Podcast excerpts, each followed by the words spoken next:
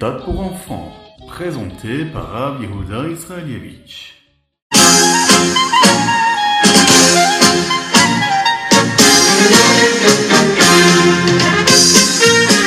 Bonjour à tous, infiniment heureux de vous retrouver pour partager avec vous le Ritat du jour. Aujourd'hui, nous sommes le deuxième jour de la semaine, le Yom Sheni.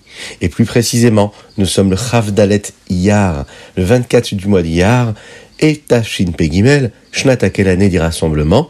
Nous sommes dans la parachat Bamidbar. Et nous allons commencer par le Chumash du jour.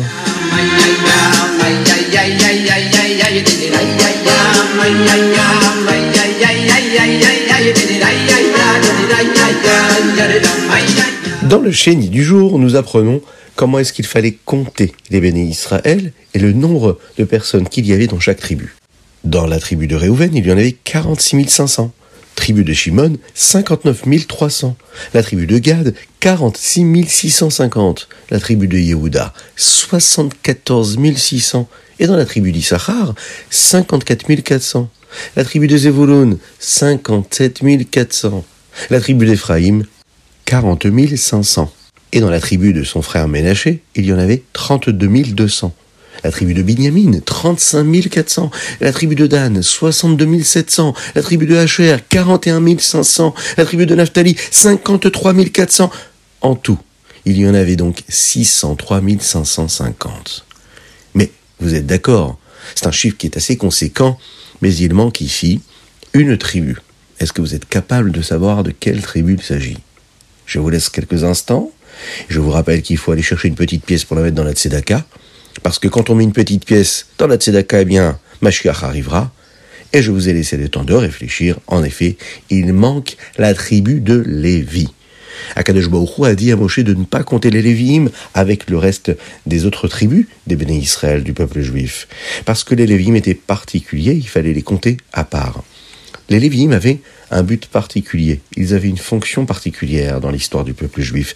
C'est eux qui s'occupaient du Mishkan et tout ce qu'il y avait à l'intérieur, tout ce qui était construit, le service qui était fait à l'intérieur du Mishkan était géré par les Lévi'im.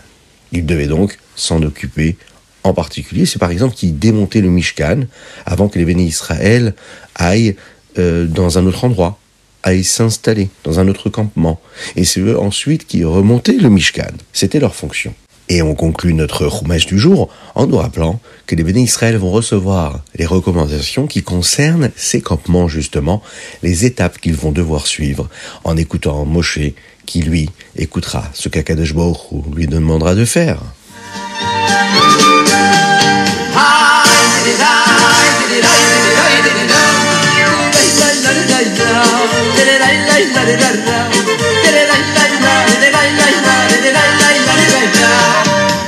Nous passons tout de suite au Télim du jour. Aujourd'hui, nous sommes le 24 du mois de Iyar. Les chapitres que nous lisons, c'est du Kufyut Gimel au Kufyut Ret.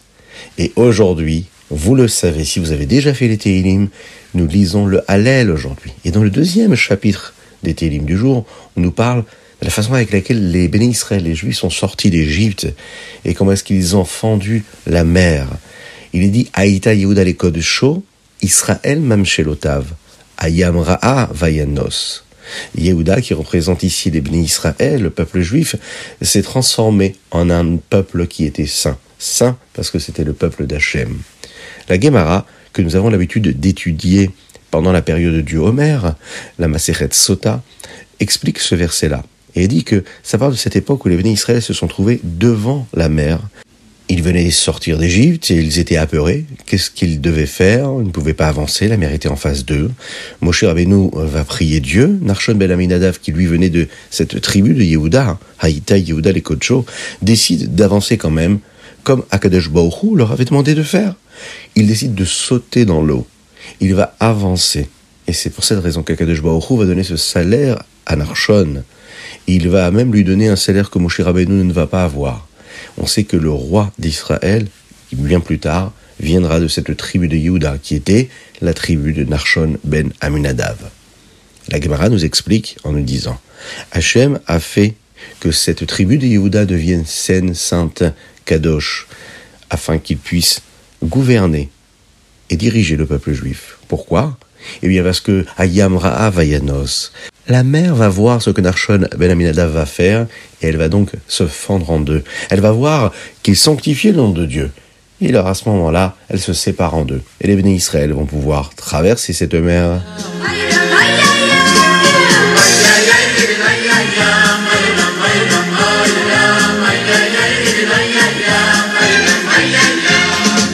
Et le Tanya du jour aujourd'hui concerne le chapitre 51. Nous sommes le Chavdalet Yar Shana Pshuta. Akadosh Baruch a donné à chacune et chacun d'entre nous une Neshama. Cette Neshama, cette âme, elle est là pour nous donner de l'énergie, de la vitalité. C'est elle qui fait vivre le corps de chacun. Mais il y a deux espèces de vitalité que nous recevons de cette âme. Il y a une énergie qui est bien propre à chaque membre du corps, qui lui permet d'exister particulièrement et précisément. Et il y a cette autre espèce de vitalité qui est de manière égale partout dans tous les autres membres du corps. Comme par exemple, regardez, la force de la vue, euh, c'est pas du tout la force que nous avons et qui nous permet d'entendre. L'énergie que nous avons dans les pieds ne correspond pas aux énergies que nous avons, par exemple, dans la tête. Dans la tête se trouvent en réalité toutes les énergies concentrées. Elles sont cachées, elles sont voilées, ces énergies. Et ensuite, elles se diffusent, elles se répandent dans les différentes parties du corps afin que nous puissions agir et nous comporter avec force et énergie et en fonction de ce qu'Akadosh Baruch a décidé. Même notre cœur, par exemple, qui est vital, reçoit sa vitalité de la tête. Nous l'avons déjà étudié ensemble dans le Tanya, que le cerveau a la possibilité de maîtriser, de gouverner le cœur. Hamoar chalit à l'élève. Le cerveau peut maîtriser et gouverner le cœur, c'est-à-dire que l'homme a la possibilité de ne pas suivre toujours ses émotions, ses sentiments, ses sensations, mais de se comporter comme sa tête veut qu'il se comporte. C'est ce qui peut nous permettre de comprendre comment Dieu peut être partout à la fois et comment en même temps il peut éclairer des endroits en particulier comme par exemple le Beth avec une sainteté très particulière.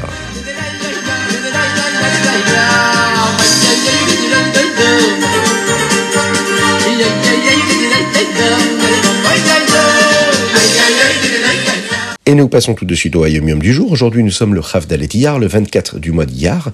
Aujourd'hui, nous sommes également le 39e jour du Homer. L'année où le Hayom a été écrit, aujourd'hui, c'était un jour de Shabbat, Shabbat Mevarichim. Le rabbi nous rappelle que c'est un jour où on doit célébrer cela avec une idvad ou un farbrengen. C'est un jour aussi où il faut dire tous les teilim le matin avant la tfila. Et lorsque l'on lit toutes les malédictions qu'il y a dans la paracha de Kotai, eh bien, il n'y a personne qui monte, c'est le Baal Koré qui monte, c'est-à-dire celui qui lit la Torah qui va monter sans qu'on l'appelle d'ailleurs.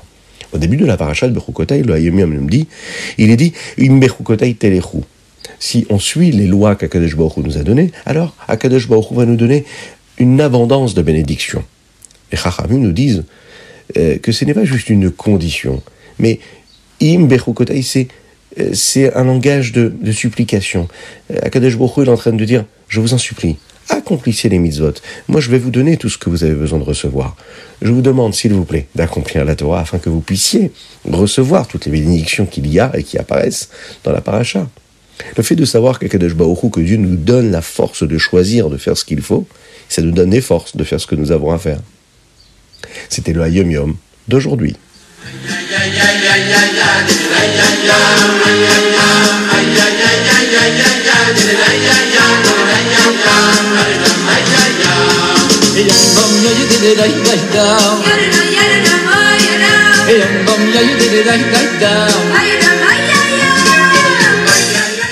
Et nous passons au Rambam. Et nous sommes toujours dans les halachot, les lois qui concernent la tfila. Dans le chapitre E, cinquième chapitre, nous étudions des lois qui concernent euh, la tfila Esre, la Hamida, qui est la partie essentielle de la tfila. Et on va nous donner huit éléments sur lesquels l'homme doit se concentrer au moment où il est en train de faire cette tfila-là. Première chose, il faut faire la tfila de la Hamida, comme son nom l'indique, debout. Deuxième chose, il faut diriger notre prière vers le Bet Amigdash, en direction de l'est du Bet Amigdash, de Yerushalayim. Il faut avoir un corps qui est bien propre pour pouvoir prier. Il faut avoir des vêtements bien arrangés, bien propres. Il faut avoir des chaussures, bien fermer ses chaussures, être propre. Et il faut euh, se trouver dans un endroit qui est convenable, de préférence dans une bête Knesset, dans une choule, une synagogue. Le Shmona Esrei se lit à voix basse. il faut quand même comprendre et entendre et distinguer les mots que nous sommes en train de dire, mais à voix basse. Septième élément, il y a des moments précis où on a l'habitude de s'incliner au moment de la tefila. Des bénédictions très particulières. Huitième élément, il y en a qui ont l'habitude de se prosterner même et de s'incliner jusqu'au sol au moment où ils disent les tachanunim après la tefila, mais pas toutes les communautés ont l'habitude de le faire de nos jours. Dans le sixième chapitre, le Rambam nous enseigne qu'il y a un temps particulier pour faire la tefila. Et tant que nous n'avons pas fait la tefila, eh bien, nous n'avons pas le droit de faire autre chose, d'investir nos énergies autre part, dans autre chose. Comme par exemple, s'asseoir et manger un repas. On ne doit pas non plus aller chez le coiffeur. Ce sont des moments qui sont réservés à la tefila. Dans le septième chapitre, on nous enseigne quelles sont les brachot, les bénédictions qu'on doit dire à des moments particuliers de notre journée. Comme par exemple la lecture du Kriyat Shema, du Shema chez Alamida, à la fin de la journée, juste avant d'aller dormir. Ou bien les Birkot Shachar, les bénédictions du matin. Le Rambam nous dit qu'il faut euh, s'efforcer de faire tous les jours 100 bénédictions. Et en effet, si on respecte toutes les euh, que Dieu nous a données, à savoir la tfila de Shacharit, le matin, Mincha à la mi-journée, Arvit, la prière du soir, et qu'on s'habille du talit et qu'on met les téphilines, on a déjà 89 bénédictions qui sont accomplies. Si on rajoute le Netilat Yadaim, que nous faisons et qu'on fait aussi Birkat Amazon après avoir consommé du pain et un repas, on rajoute déjà là encore une fois sept bénédictions. Et donc, on arrive bien sûr à 100 bénédictions euh, chaque jour. Et ça, ça apporte beaucoup, beaucoup, beaucoup de bénédictions à chacune et chacun d'entre nous.